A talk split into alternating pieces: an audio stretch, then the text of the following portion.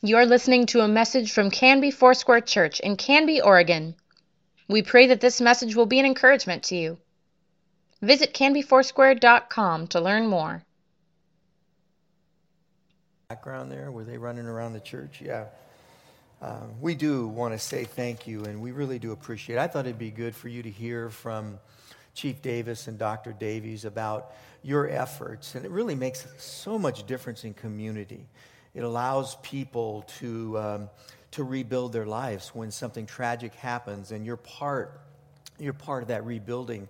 And so I really enjoy, I enjoy the friendship that I have in community. I do sit on the fire board. I'm a director here uh, as a firefighter in the fire, on the fire board and also um, get to be part of the Dr. Davies board as well. And so it's just something that you do that you continue to just bless so many different people. And so I want to personally say to you, thank you, thank you, thank you. Listen, I'm just feeling, I don't know what this is, but I'm just feeling a little more pastoral this morning, and I don't know why. Um, I just feel that, and I, I think that uh, one of the reasons is I just want to share a brief word. I hadn't planned on sharing this with you, but but I want to share this with you, and, and it really has to do with your relationship, your intimate relationship with Jesus Christ. You know, the world has created a lot of noise, and there's a lot of chaos. There are a lot of things that are going on, and it's so loud out there. And the Lord just wanting us to come to a place where it's quiet and that we spend time with Him and we hear His still small voice. Because this is where we're going to find that relationship with Jesus Christ. This is where we're going to find that intimacy with Jesus Christ. And so this morning, whatever it's worth, let me encourage you to find that quiet place. Because in that quiet place, there's healing. In that quiet place, there's comfort in that quiet place, there's grace that God wants to bring to his people. Find him in that quiet place today, would you? And know that he wants and desires a stronger relationship with you, a growing relationship with you in Jesus' name. Can you say amen to that? Well, again, good morning, Canby Foursquare Church, and to those that are with us on campus, for you that are online, however you are choosing to join us, we want to welcome and thank you today for just being with us. You know, we've been in a very difficult mode of operation for about a year now. Uh, I think most of us know that. And during this time, you have been nothing short of amazing. And so I'm going to give you kudos again this morning. So please know that your keen sense to follow Jesus during one of the most chaotic times in history has been remarkable. You know, I know there have been mistakes along the way. Uh, I know that there are flaws along the way because we're flawed and we make mistakes. But one of the things that I've noticed overall is you continue to keep the main thing the main thing, and that's Jesus Christ. And I want to encourage you that way this morning. And it doesn't mean that we don't have differing opinions, because we do. But at the end of the day, we exalt Jesus above all else. And you say amen to that. We exalt Jesus above everything else. And I, I, I think that's what the Apostle Paul was saying to the church of Corinth. They were struggling through a time, a season where they were personality driven, that they were attaching themselves to certain personalities, and that they were really actually lobbying for those personalities to lead. And the Apostle Paul, he steps into that quagmire in a lot of ways. He steps in and Corinthians, Second Corinthians, or excuse me, First Corinthians chapter 2, verse 2, and he says, I determined not to know. The word know there means become intimate with anything else among you except Jesus Christ and Him crucified. And if this has been your attitude, if this has been your determination in these last several months, I empathize with you and I want to thank you for maintaining a focus on Jesus because it makes all the difference in the world. This posture of faith doesn't mean that we're naive, it doesn't mean that we're clueless or that we're ill informed or irrelevant concerning today's issues. What it means is, in all things, Jesus will be at the center of what we do. At all, in all things, Jesus will, will be the foremost of what we do, and that Jesus Christ is the first and the last, that Jesus Christ is the beginning and the end, and that Jesus Christ is the absolute truth, and life. He is our Savior, He is our Redeemer, and we say amen to that. This is where we stand today. And listen, that, that is not going to change. We still need to, through the days ahead, exalt Jesus Christ. Put him in the center of your life. Whatever it is you're going through, put him in the center. Hold him up. Lift him up in everything that you say and do. And with that, what I'd like you to do is I want you to open your Bibles with me to Luke chapter 6 this morning. That's Luke chapter 6. We're going to continue our series, Jesus for Everyone. And we're going to begin at Luke chapter 6, starting at verse 17. And I want to read this to you. It says, He went down with him, that's Jesus, and he stood on a level place. A large crowd of disciples was there, and a great number of people from all over Judea, from Jerusalem, from the coastal region around Tyre and Sidon, who had come to hear him and to be healed of their diseases.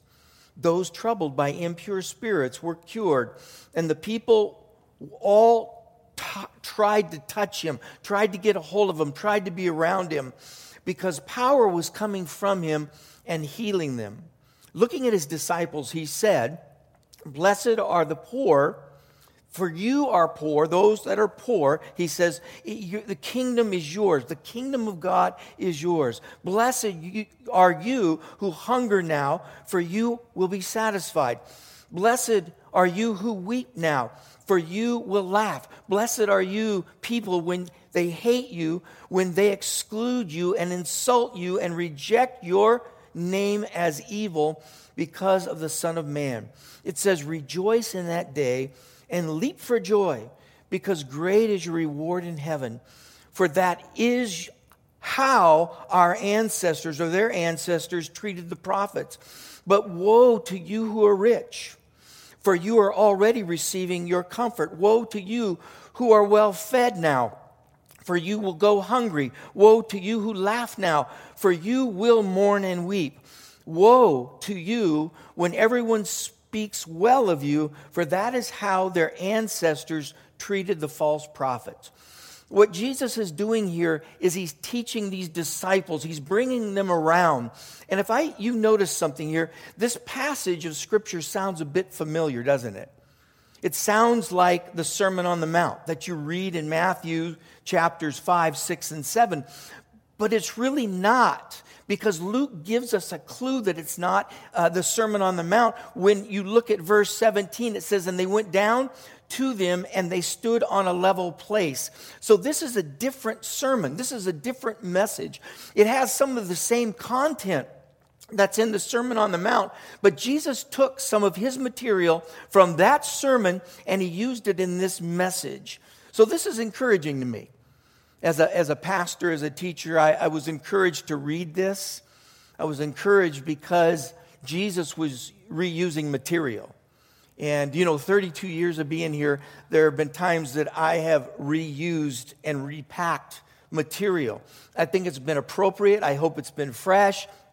But there are times that truth is just truth and that you say it the same way again over and over and over again. And I know I've done that. So if Jesus has done that, it really gives me permission to do the same. And I, I was thankful when I was reading this that Jesus is actually giving the Sermon on the Plain here, not the Sermon on the Mount, but a sermon on the plain. He, he repeats these things over and over again. He's trying to teach his disciples things that are incredibly important. And I thought about the things that I repeat the things that I say over and over again. One of the phrases that I use over and over again is, He will never leave you, He will never forsake you. Maybe you've heard that. If you've been here for even a short period of time, that's a phrase that is constantly repeated. And, and, and the reason it's repeated is because it's true. It's repeated to you over and over because there are times we feel desperate. There are times that we feel alone. There are times that we feel like we have been on the outside looking in, and we need to hear that promise. We need to hear the promise of God's presence. And moving forward and going into the days ahead, would you just remember that He never leaves you, that He never forsakes you? That whatever's standing before you now, whatever challenges you face in life, that when you leave this building, would you know his presence will be with you? That he's not going to leave you, that he's going to be with you, and he's going to fight your battles with you. He's going to stand up with you. That's something we need to know. We need to know that on a regular basis. We need to repeat that time and time again. The other one, and you heard it this morning, let's keep the main thing the main thing. How important is that today? Jesus for everyone. That what we do is we lift up the name of Jesus, we exalt the name of Jesus because it's the name of Jesus that we're saved by. It's the name of Jesus that we find healing. It's the name of Jesus that we find all the things that we need for life and godliness. So to repeat that over and over again. Maybe there are things that the Lord has caused you to repeat over and over again. There are things that continue, themes that uh, continue to reoccur in your own heart, your own mind. Would you pay attention to that? Would you pay attention to that and recognize that those things are prophetic to you? That the word of the Lord is coming to you. He, he, the word of the Lord is equipping you because the Lord knows what's ahead. He knows what's down the road.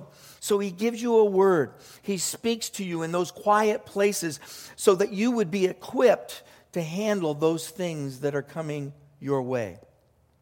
Does that mean you're going to always be strong? No, it means usually we're weak and that we need the strength of Jesus Christ. Does it mean that we're going to always be confident? No, there are times that I don't feel confident, but I know by the power of the Holy Spirit in me, there's some things that can come my way. There's the Word of God that comes my way that brings strength, brings confidence, brings courage to me. I really believe that Wherever Jesus went to preach, he always blessed people. He would always bring a blessing. And, and what I pray for when you come to this place on Sunday or you go to your small groups, that you walk away refreshed and you walk away blessed. All who hear him, all who receive him, the Bible says we will be blessed. Blessing is one of the most common and notable features of Jesus' teaching. And the word blessed simply means to be truly happy. Not the kind of happiness or the, the kind of joy the world brings, but it's the kind of happiness and joy that only Jesus can bring. So think about it this way. As Jesus looks at this crowd and he says to them, How truly happy are the poor? How truly happy are those that mourn or hunger Blessed or happy are you who weep. That sounds like a, a huge contradiction, but he's speaking to people who many of them have left their livelihood.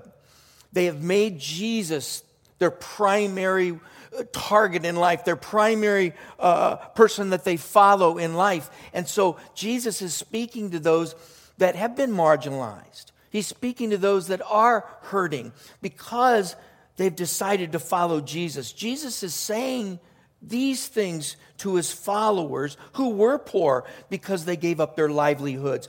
People who were living by faith as they followed Jesus Christ. And I love this. Jesus says to them, Blessed are you. Blessed are you when you give up anything for me, whatever that might be, whatever that looks like. It might be a promotion, it might be prestige, it, might be a, a place in a, in a group of people that you've always wanted to be with, but you've given it up because you know that that isn't going the right direction. That's not God's call on your life. When you're giving up those kinds of things in place, you are blessed. Jesus said, Blessed are you. You know, I hope this describes you being a follower of Jesus Christ. I hope, even though we have ups and downs and and live during one of the most unsettling times, I hope that you enjoy walking with Jesus and that there is a deep joy that belongs to you. That there's a deep, deep joy that's resident in your life, a happiness that sets you apart, that makes you noticeable, a light that shines on a hill. That when people look at my life, when they look at your life, they're saying there's something different here. There's something that goes deeper here. That you're holding on to something that the, the world eh, wants to get, but you've got that because you've got Jesus Christ.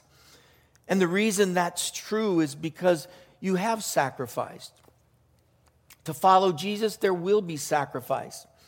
Jesus says the reason this is happening, the reason that you're poor, the reason that you're hungry, the, the reason all these things are happening, it, it, Jesus says it's because men hate you. They persecute you, they revile you for my name's sake. I don't know if you've ever been persecuted before. I mean, just for the name of Jesus. I mean, I, I, was. I remember when it happened to me for the first time, and it was, it was startling. I had taken a trip over to Scandinavia with a mission group. Was with YWAM and a few other organizations that, that went over to uh, Scandinavia and to Europe. And I was on a, a mission trip with about eight or ten other people going downtown to Stockholm and we were standing by the escalator, and I'll never forget this. And we were handing out tracts and just telling people about Jesus. And this, this one gentleman walked by me. He probably was about my age. And he, he took the track and right in front of me, he ripped it up and he spit on me. And, uh, and he looked at me and he said, he said, Stalin lives, obviously a communist. Stalin lives. And I said, Jesus lives. Stalin's dead, but Jesus is alive. And he spit on me again. And I'd never experienced that before. I'd never experienced that in my life. And, and, and, and, and I thought that was a big deal. But when you look at what the disciples have gone through, what they went through during their lifetime, this was nothing. But, but I had a sense of that. And I said, Lord, I'm going to follow you. I'm going to I'm going to praise your name. I'm going to tell people about you. And I, at that moment, I, I sensed this great blessing. Just like the Bible tells us in the Beatitudes, just like Jesus tells us in Luke chapter 6, there was something that happened. So when we live our lives following Jesus Christ, what do we do? We're a threat to darkness, and we are a hope to those that are seeking salvation.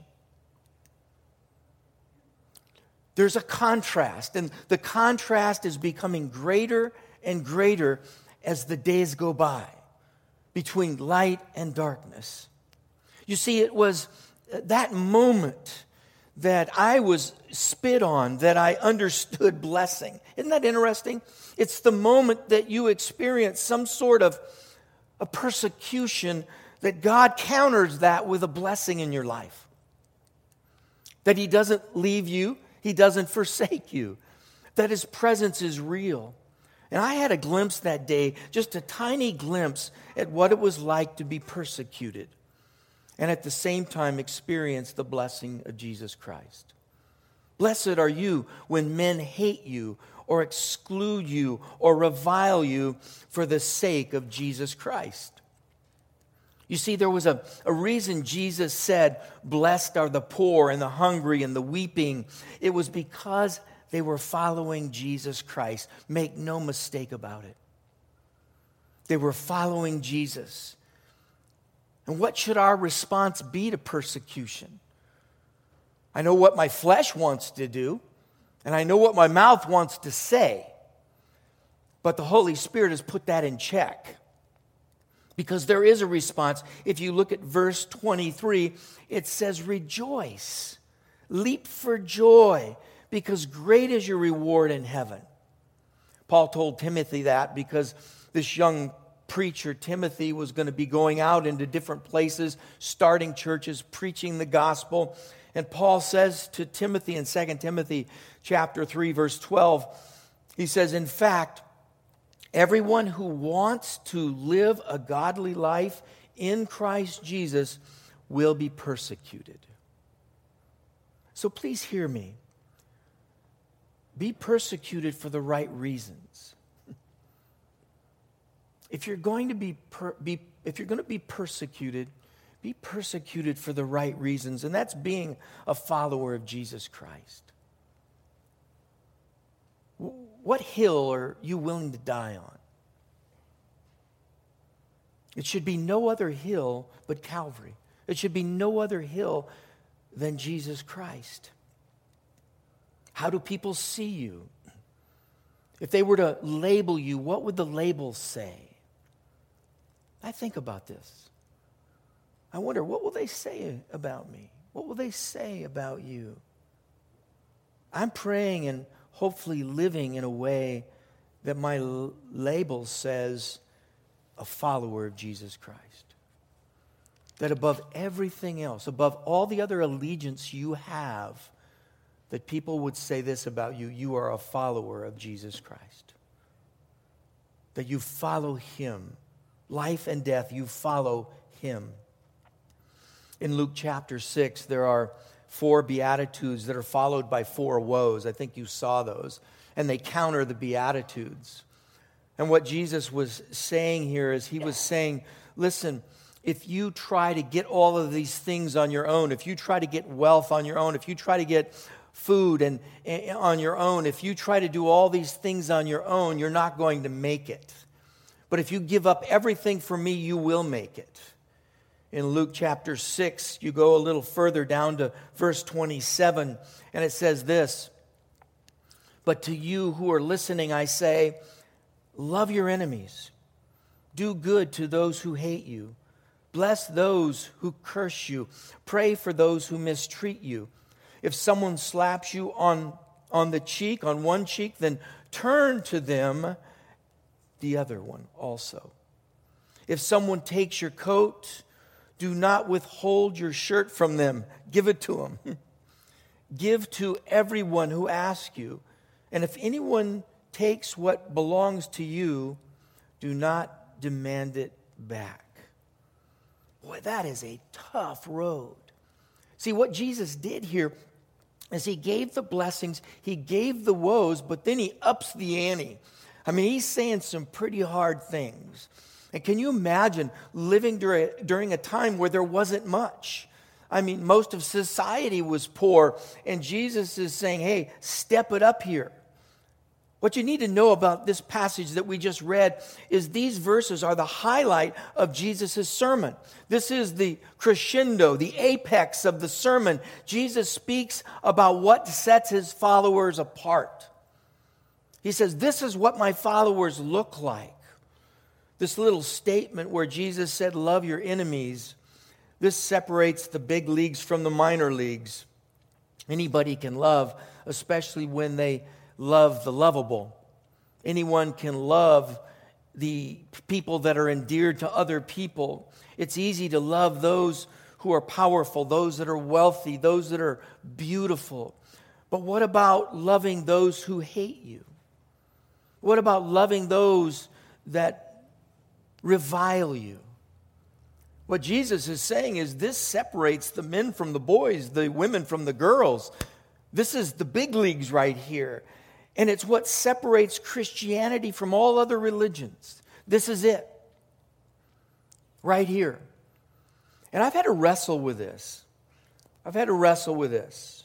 Annette and I took a trip to the coast a couple weeks ago, and we had a lot of different kinds of conversations. But one of the conversations that came up was, you know, after, you know, 32 years of being in one place, there are some bumps along the way.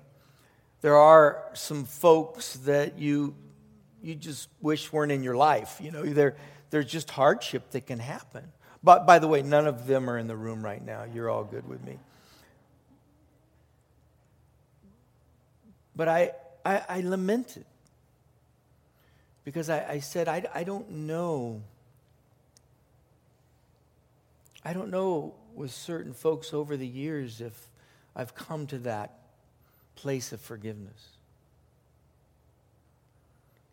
And, and I want to forgive. I, I don't want to hold on to those things. I want to let the, those things go. And so I've been working on that. I've been working on that. I think the lit- litmus test for us, as far as forgiving our enemies, the question we would ask is could we have communion with them?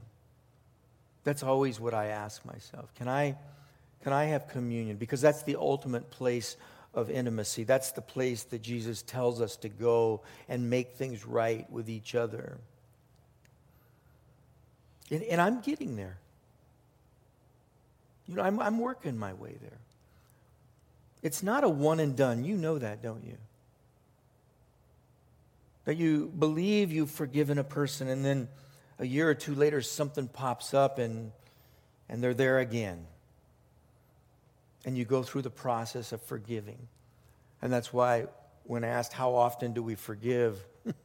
Jesus said, You forgive, you forgive 70 times over. I mean, what Jesus was saying, you forgive as many times as you need to forgive. That's what he says. And that's some really hard work, isn't it? That's, that's really a lot of spiritual surgery. And it's not a comfortable place to be. But what I want to say is, Lord, I need to come to this place. I need to take this serious. This is Jesus, our founder, saying to us, Love your enemies. Jesus is telling us this is what sets us apart. Love those who hate you. Again, it's easy to love those who love you. Even the sinners can do that. But our lives as believers in, is built on loving those who are your enemies and those that hate you. This is the, this is the rawness of our relationship with Jesus Christ. Now I want you to look, go with me here. Look at chapter 7, verses 1 through 10. And remember, as we go to chapter 7, when this was written, there were, there were no separations of chapters and verses. And it's kind of interesting how Luke flows us through this, how he brings us through this passage of Scripture. Why is this important right here? Because the next story is about the enemy of the Jews. It's about a Roman centurion, and that's not there by accident. Luke puts this here because he's following a line of thought for us. He's saying, Forgive your enemies, and now he's going to talk about one. And it says this it says, When Jesus had finished saying all this to the people who were listening, he entered Capernaum. There, a centurion's servant who, his master valued highly, was sick and about to die. And the centurion heard of Jesus and sent some elders of the Jews to him, asking him to come and heal his servant. And when they came to Jesus, they pleaded earnestly with him This man deserves to have you do this because he loves our nation and he's built our synagogue. And so Jesus went with them. He was not far from the house when the centurion sent friends to say to him, Lord, don't trouble yourself, for I do not deserve to have you come under my roof. That is why I did not even consider myself worthy to come to you. But say the word, and my servant will be healed. For I myself am a man under authority with soldiers under me. And I tell this one, go, and he goes, and that one, come, and, and he comes. I say to my servant, do this, and he does it. When Jesus heard this, he was amazed at him. And turning to the crowd following him, he said, I tell you, I have not found such great faith even in Israel. And then the men who had been sent returned to the house and found the servant whole. Wow, the centurion knew what it was to see authority at work, knew that all of us, in one way or another, live under authority. The centurions are really the backbone of the Roman army. They rule between 80 and 100 men. So they have some clout, they have some say, they have some influence. And here's something interesting. Of all the times in the New Testament when centurions are mentioned, they are never seen in a negative way. That's, that's surprising to me. They're never seen in a negative light. That's what, what we see here. So, Jesus, he, he, the centurion's friends say he deserves a visit from you. He deserves to have you, while the centurion himself says he doesn't deserve a visit. But Jesus recognizes something in this man. He knows how authority works. He knows that when Caesar gave a command, it was him to it was up to him to follow it through to the detail. Jesus was amazed because even his own people didn't get this. Remember, Jesus operated under the same structure of command. And I think this is why Jesus took heart with this centurion and what he was asking, because he understood the power and the authority of his Father in heaven. I do what my Father asks me to do. That was something Jesus repeated in one way or another all through the new all through the gospels. Jesus knew that this guy knew who he was.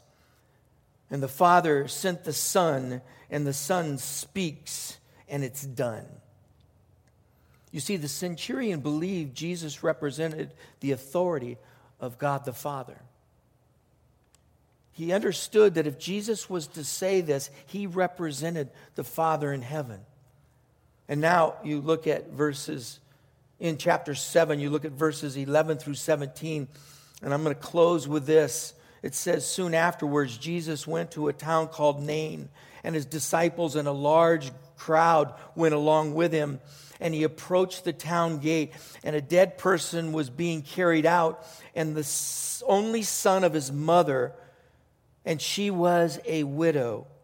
And a large crowd from the town was with her. And when the Lord saw her, his heart went out to her, and he said, Don't cry. Don't cry. I love that. And then he went up and he touched the uh, briar they were carrying him on, and the bearers stood still. And he said, Young man, I say to you, get up. And the dead man sat up and he began to talk, and Jesus gave him back to his mother. And they were all filled with awe and praised God. A great prophet has appeared among us, they said.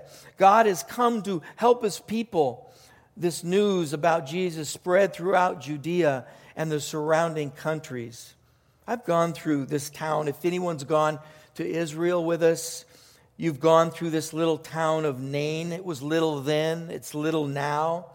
It's a small town, and now this small town has this reputation, something Eh, that was so obscure. And Jesus spends time with a widow and he sees the importance of someone who doesn't have something that's very poor. And it goes back to the Beatitudes. He's talking to those people who are poor. And you see him, you see him practice this himself.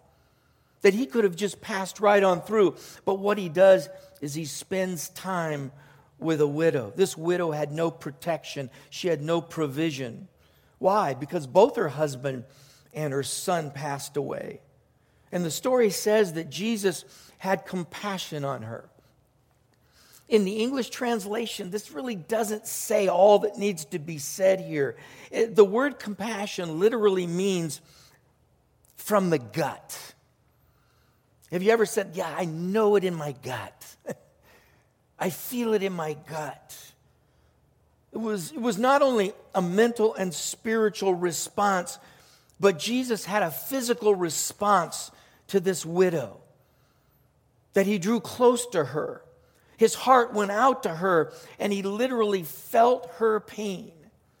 Now, you have to stop there just for a moment because I think it's important for us to take hold of something. Do you think Jesus was very sensitive to her because he knew his mom would feel that same deep sorrow someday. I think he knew that. I think he knew his mom was going to experience that. Here is something deep in the heart of God that cares for the widow and the widower. I've, I've watched this church, I've watched you take care of those that need to be taken care of.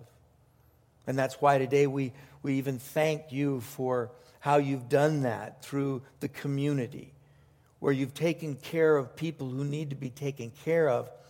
And I just say thank you for that. I want you to notice something. You have two crowds converging one that's excited, they're in a party mode, they were with Jesus. And Jesus heals people and says pretty good things, and you have a very sad crowd. And now these two crowds merge. Think about this. Two crowds and two only sons. You have a dead son who's destined to live here, and you have a living Son of God who's destined to die. So much was pointing to the cross. And one son's life will be restored while the other son's life will be resurrected. And the one who would be resurrected said to the other, Get up. Why? Because he was the resurrection and the life. This is a prophetic look not only at the death, but the resurrection of Jesus. This is a foreshadowing of the great resurrection, the preview at what's to come. And today, let me just say this. In all that we're going through and all that we're about, Jesus brings hope. And I think if I'm going to leave you with anything, I want to leave you with the reality of hope in your circumstances, especially when we invite Jesus to be part of our pain, part of our suffering, part of our sorrow. Whenever Jesus is brought in, there's something that's resurrected. There's life that comes when we hope on Jesus. And we confess, Lord, we are poor in spirit. We are hungry in spirit. Lord, we need you to bless us and fill us. In Jesus' name. Would you bow your head with me? Father, this morning I just want to thank you for the work that you're doing in our lives. And I just pray for those that are sick this morning that you would touch them and bring healing. Lord, I ask that you pray for those that are going through this day with a broken heart, that you would mend their brokenness, that you would come and you would make yourself real to them. Lord, we thank you today for all that you're doing. And Lord, let us remember to take time out in the course of our days and be quiet with you. So there we get to know you. We get to draw close to you and have a, a deeper relationship with you. Let us block out the chaos of the day, the noise of the day, and just be with you. Lord, thank you for the strength that you bring to us. Thank you for the resurrected life that we are part of when we call on the name of the Lord.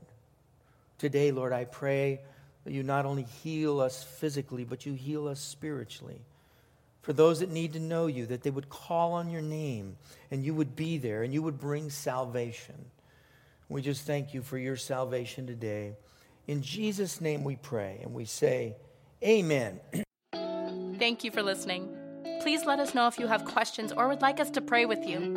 You can contact the church office most weekdays at 503 266 4444 and anytime through canbyfoursquare.com.